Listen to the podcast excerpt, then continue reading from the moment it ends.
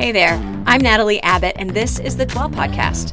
At Dwell, we help you memorize one Bible verse every month. On our weekly podcast, we talk about what our verse means, how it's challenging us, and about how the God of the universe wants to connect with us in our daily lives. Well, welcome back to the Dwell Podcast. This is your host, Natalie Abbott, and today I get to talk to my sister, Rebecca one last time. If you didn't listen to the first two episodes with her, go back and listen because she is fantastic and amazing person. She's a bulldog and she wears a halo and she is a rocket ship taking off into the sky at all times. So, welcome, Rebecca. Thank you for that intro. I'm going to carry you around in my pocket and have you introduce me everywhere. Yeah, girl. In I'm fact, I should have had some like I should have had some music in the background, like you know, like what they play for like people in the baseball parks and stuff. Mm-hmm, I don't mm-hmm. know, or like Rocky NBA when they have like the lights all mm-hmm. flashing around. Walkout song. That's what that's yeah, called. Like mine would be Rocky. In this corner, Rebecca Welsh weighing in at we're not gonna say. that would be rude. that would be unfortunate. No, because you're totally skinny. It'd be fine. Mm. So, anyway, Rebecca, today we are talking one more time about our verse for this month, which is learn to do right, seek justice, defend the oppressed, take up the cause of the fatherless, plead the case of the widow. It's from Isaiah 117. And the reason Rebecca is on the show, other than the fact that she's an amazing person is that this is kind of like your mantra. This is like who you are. You're the you are the like putting on your boxing gloves and you're like I'm fighting injustice in the world doing that. Yeah, I um I just feel like if something doesn't feel right, you need to say something or do something about it. It's it's pretty simple. Yes, it is pretty simple, but I think sometimes we look at everything going mm-hmm. on in the world, like all of the injustice. I mean, you look at like sex trafficking, homelessness, racism, street kids in third world countries, poverty. Like, there's so many different things that that we can kind of sit back and become like, like, oh, I, that just is overwhelming. I can't even think about it. Mm-hmm. So today, I want to talk about how do we make small steps. How do we mm-hmm. make a difference kind of in our sphere, in our corner of the world? And um, so Rebecca started a nonprofit like 15 years ago called the Halo Foundation. And they are committed to helping kids essentially have a better life all around the world kids who don't have parents, kids who are street kids, um, kids in the United States who are you know pregnant moms and don't have a place to go so she's she's kind of done like a big thing but because she's done that big thing doesn't mean she did it all by herself. There are all these like millions of little pieces and parts that all work together to make a difference. Um, so, Rebecca, how do you know that you're making a difference? Like, what is it about doing what you do that makes you feel like I'm making a difference? So, sometimes you don't know, and you really have to rely on your faith to to you know imagine that you are doing something that's making a difference and it, it takes time it takes time for people to accept love. Like some people, you know, someone once told me you can only love as much as you've been loved. Mm. And so for people to learn how to accept love and to um, be willing to actually make a change in their life because they now understand number one what love is and number two how to give love right mm. um, sometimes people expect that like if for instance, at Halo, if someone gives a big donation to our girls, they expect that the girls are over the moon and super grateful and saying thank you right away. Mm. Well, sometimes they're confused, like they don't know how to do that. Right. Um, how do you been, receive something when you've never received just, anything? Yeah, and and they've never seen anybody receive something and and properly thank someone, right? Mm. So there's a lot that goes into it, but I will say that um, over the years, it has been incredible to watch the girls and the boys that we support come out of it and turn their lives into something great. But it takes thousands of tiny little acts to make that happen. You know, mm-hmm. it ranges from the person who's cooking the meals or the don- the, the volunteer who is dropping off a home cooked meal to, you know, the person who donates their old baby clothes to to an expecting mother, to the mentor who comes over and teaches a girl how to hold a baby for the first time to the donor who gives us the funding to be able to buy a wheelchair for a girl who needs one or a hearing aid and it's not covered by their insurance. You know, it ranges all over the place to like 25 cents for a meal for our kids that are international. Um, we have a, a program called the Change Box that we we share with kids and families. That you know, you have this little box that you put on your table, at your dinner table, and kids can understand like, hey, there are kids in the world that don't get to be fed, and this is a way that we can give to help them receive a meal. Right. I love um, that yeah, and I it's important that we all understand that every tiny little thing that we're doing, even though you sometimes most of the time don't get to see the difference that you're making, right. you are making a difference. Let me just say this. mm-hmm. The change box at the dinner table reminds me of this experiment that we did as a family and it was really actually a cool thing. It was a, a ministry in our old in Pennsylvania and they basically just help like feed people around the world but they encouraged you as a family for a week to eat like people around the world eat like on like very little money and so i legitimately fed my family we only did it for five days because we couldn't make it for seven we were all dying we ate beans and rice and tortillas only for legit five straight days, five meals a day. Like my kids were bringing beans and rice to school. And at first they were like super pumped about it. By the end of the week, though, they were like, this is terrible. Mm-hmm. And we hate this. And what you're supposed to do is then, you know, give the money that you would have spent on food to that organization. But it's, Ooh, it I love gave, that. It gave them this sense of empathy of this is what it feels like for, because even no matter how much food you put in your belly, if that's what you're eating, you're always you always got this like gnawing hunger because you're not mm-hmm. getting all the nutrients that you need. You're not getting all the stuff.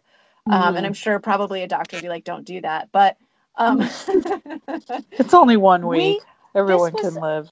I mean, this was, I'm not kidding you. It was like four years ago.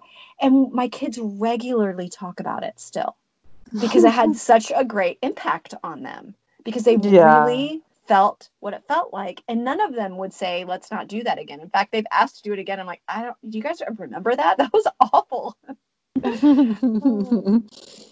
yeah, i do I think, think that, that there are these things that you can do that make a difference and and you're right a lot of times we don't see it and that was just an example of some way to like help you maybe feel like what it would feel like um, mm-hmm. but the reality is so oftentimes we don't feel like we're making a difference. And not only that, but then you get this, these naysayers who are like, you can't make a difference. Oh, um, oh, 100%. So, will you tell me a little bit about pushback that you've gotten, you know, in recent years regarding like maybe the the girls' home and the boys' home that you opened up um, here stateside? Mm-hmm. Like, did you get pushback on that from people saying like you can't do that? Absolutely. Um, I'll never forget. I had a, a room full of people just people that we kind of handpicked from the community in a couple different times. I've had, you know, grown-ups telling me that why would you want to try to do this? Why would you serve these kids? These kids are a lost cause. You know, once they're I've I've read that once they're past, you know, 14, they there's no change. There's never going to be a change. You hmm. know, you're biting off something that's bigger than you can chew. Think about the legal ramifications that could happen. I mean, everybody, I would say more people were saying that than not.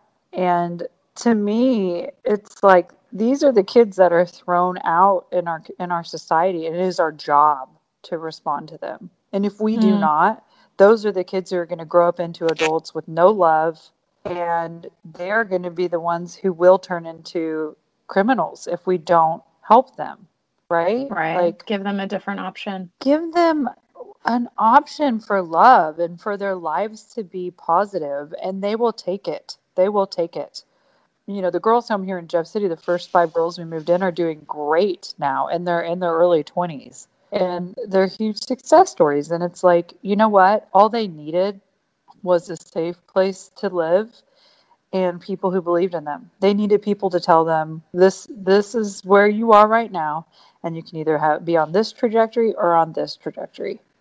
And you surround them with love and you know it's tough. It is not easy i will never forget those first few moments of like realizing the world even even after being in Africa, serving in Africa and having, you know, 10 spots in a home and and 200 kids who want in. Mm.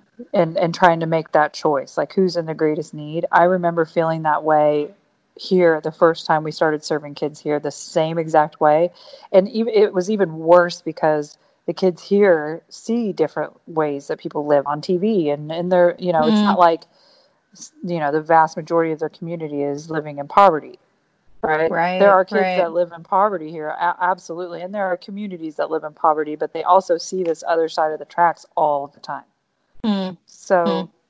you know and it's it was really really hard when we first started i i was really heartbroken for these kids um but i saw time and time again like they would see i remember um, volunteers bringing in their couch and their beds and their all their things and setting up these living spaces for the kids and they were just blown away by that and then it would be like i mean they wouldn't maybe they wouldn't tell me that but i knew it you know later on they've told me Mm. that now because Mm. it's not cool to act that way you know they're all hardened at, at the beginning um, and then like volunteers who bring meals for dinner we have um, sunday night dinners at the home here um, in Missouri, and just for them to see volunteers come in and bring lasagna that they care enough to do that, even if it's a two second hi, thank you, or hi, you know, Mm.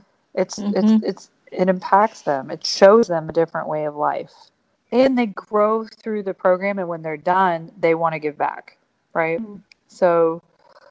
It, it, your tiny acts of kindness, whatever it is, whatever organization you're serving, whatever person you're serving, you know, if it's a friend, if it's a, you know, an organization like Halo, the little things you do, the donations you make, the money that you're able to to give to help the, propel these things along, the time, we call it time, talent, and treasure, um, is so important because every single thing makes a difference. And and when you give, you shouldn't expect anything back.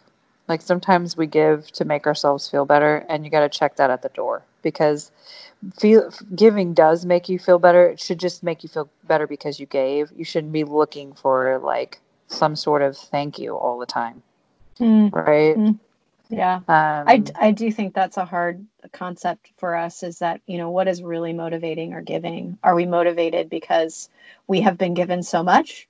Um, or are we motivated because we feel like there's a there's a gap or missing something and we want to fill ourselves up, you know? hmm I think it's really great. This verse would be a great exercise to take and write down and really brainstorm and dig deep and think about all the ways that you've done all of those things and how can you do it in a more powerful way like what else could you Mm. do or what could you charge your family with or what could you you know one or two things will make a Yeah. difference if you if you say hey we're going to be intentional about our giving think time talent and treasure right you can Yeah. either time you can say every saturday we're going to go out and pull the weeds for you know the organization down the street that houses rape and abuse victims or even nursing homes i mean it, Mm. it, it doesn't matter you're going to and, and and making sure when you volunteer that you're asking what do you all need instead of it being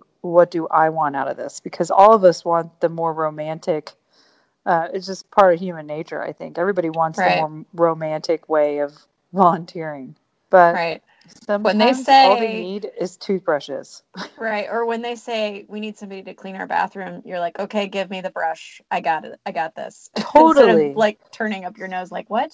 Oh my gosh. Don't we you have know? this volunteer at Halo named Emily who has been the most consistent volunteer of all time and she never asks for anything. She comes in and cleans the home like top to bottom and is a total warrior, like trooper. Like I Mm. am totally moved by her.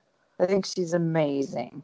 And you know, she just comes and she's like, "Hi," and she takes her mop bucket and she's on her way. And it's like, that is incredible. That is incredible. I love that Right? story. So I think it's just a matter of digging and thinking a couple of a couple of things. What can we do? A couple things to to make a difference and not be overwhelmed by it and not expect mm. anything back from it because yeah. if you do you're going to be disappointed well beck we are out of time but such good ideas and um, as somebody who runs uh, an organization that is basically running off of volunteers i know that you really appreciate all the little things and you see all the little things and as much as sometimes we feel like when we do little things it doesn't help it doesn't matter every little bit matters. So every single you. little tiny thing combined makes a difference in just one life will make a difference in generations. Awesome. All right sister thank you so much for your time. All right, thanks for being on our show. I love you too. Talk to you soon. All right bye-bye. Bye.